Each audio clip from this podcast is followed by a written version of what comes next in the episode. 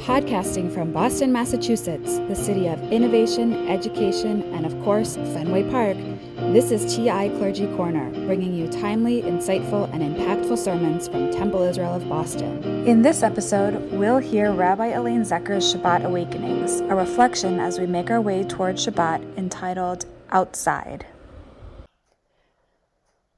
Tonight, we go outside for prayer and celebration of Shabbat in the garden of our own synagogue. Or maybe not if the weather doesn't allow us.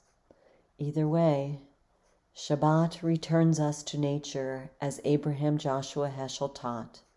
We turn from the world of creating to the creation of the world.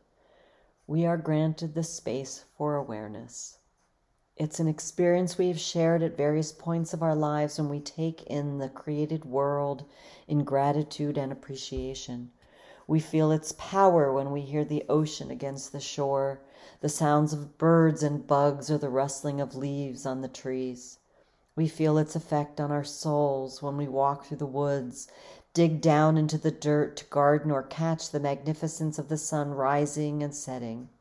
We notice but for how long?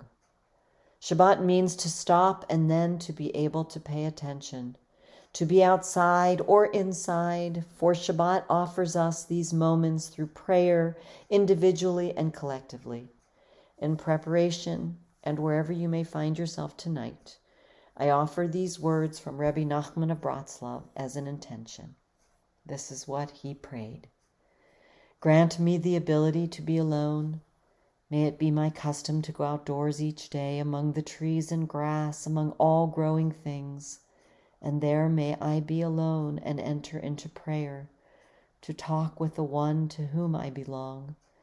May I express there everything in my heart, and may all the foliage of the field, all grasses, trees, and plants awake at my coming, to send the powers of their life into the words of my prayer so that my prayer and speech are made whole through the life and spirit of all growing things, which are made as one by their transcendent source. May I then pour out the words of my heart before your presence like water, eternal one. Shabbat Shalom. This has been a Temple Israel of Boston production. Join us next time for another episode of TI Clergy Corner.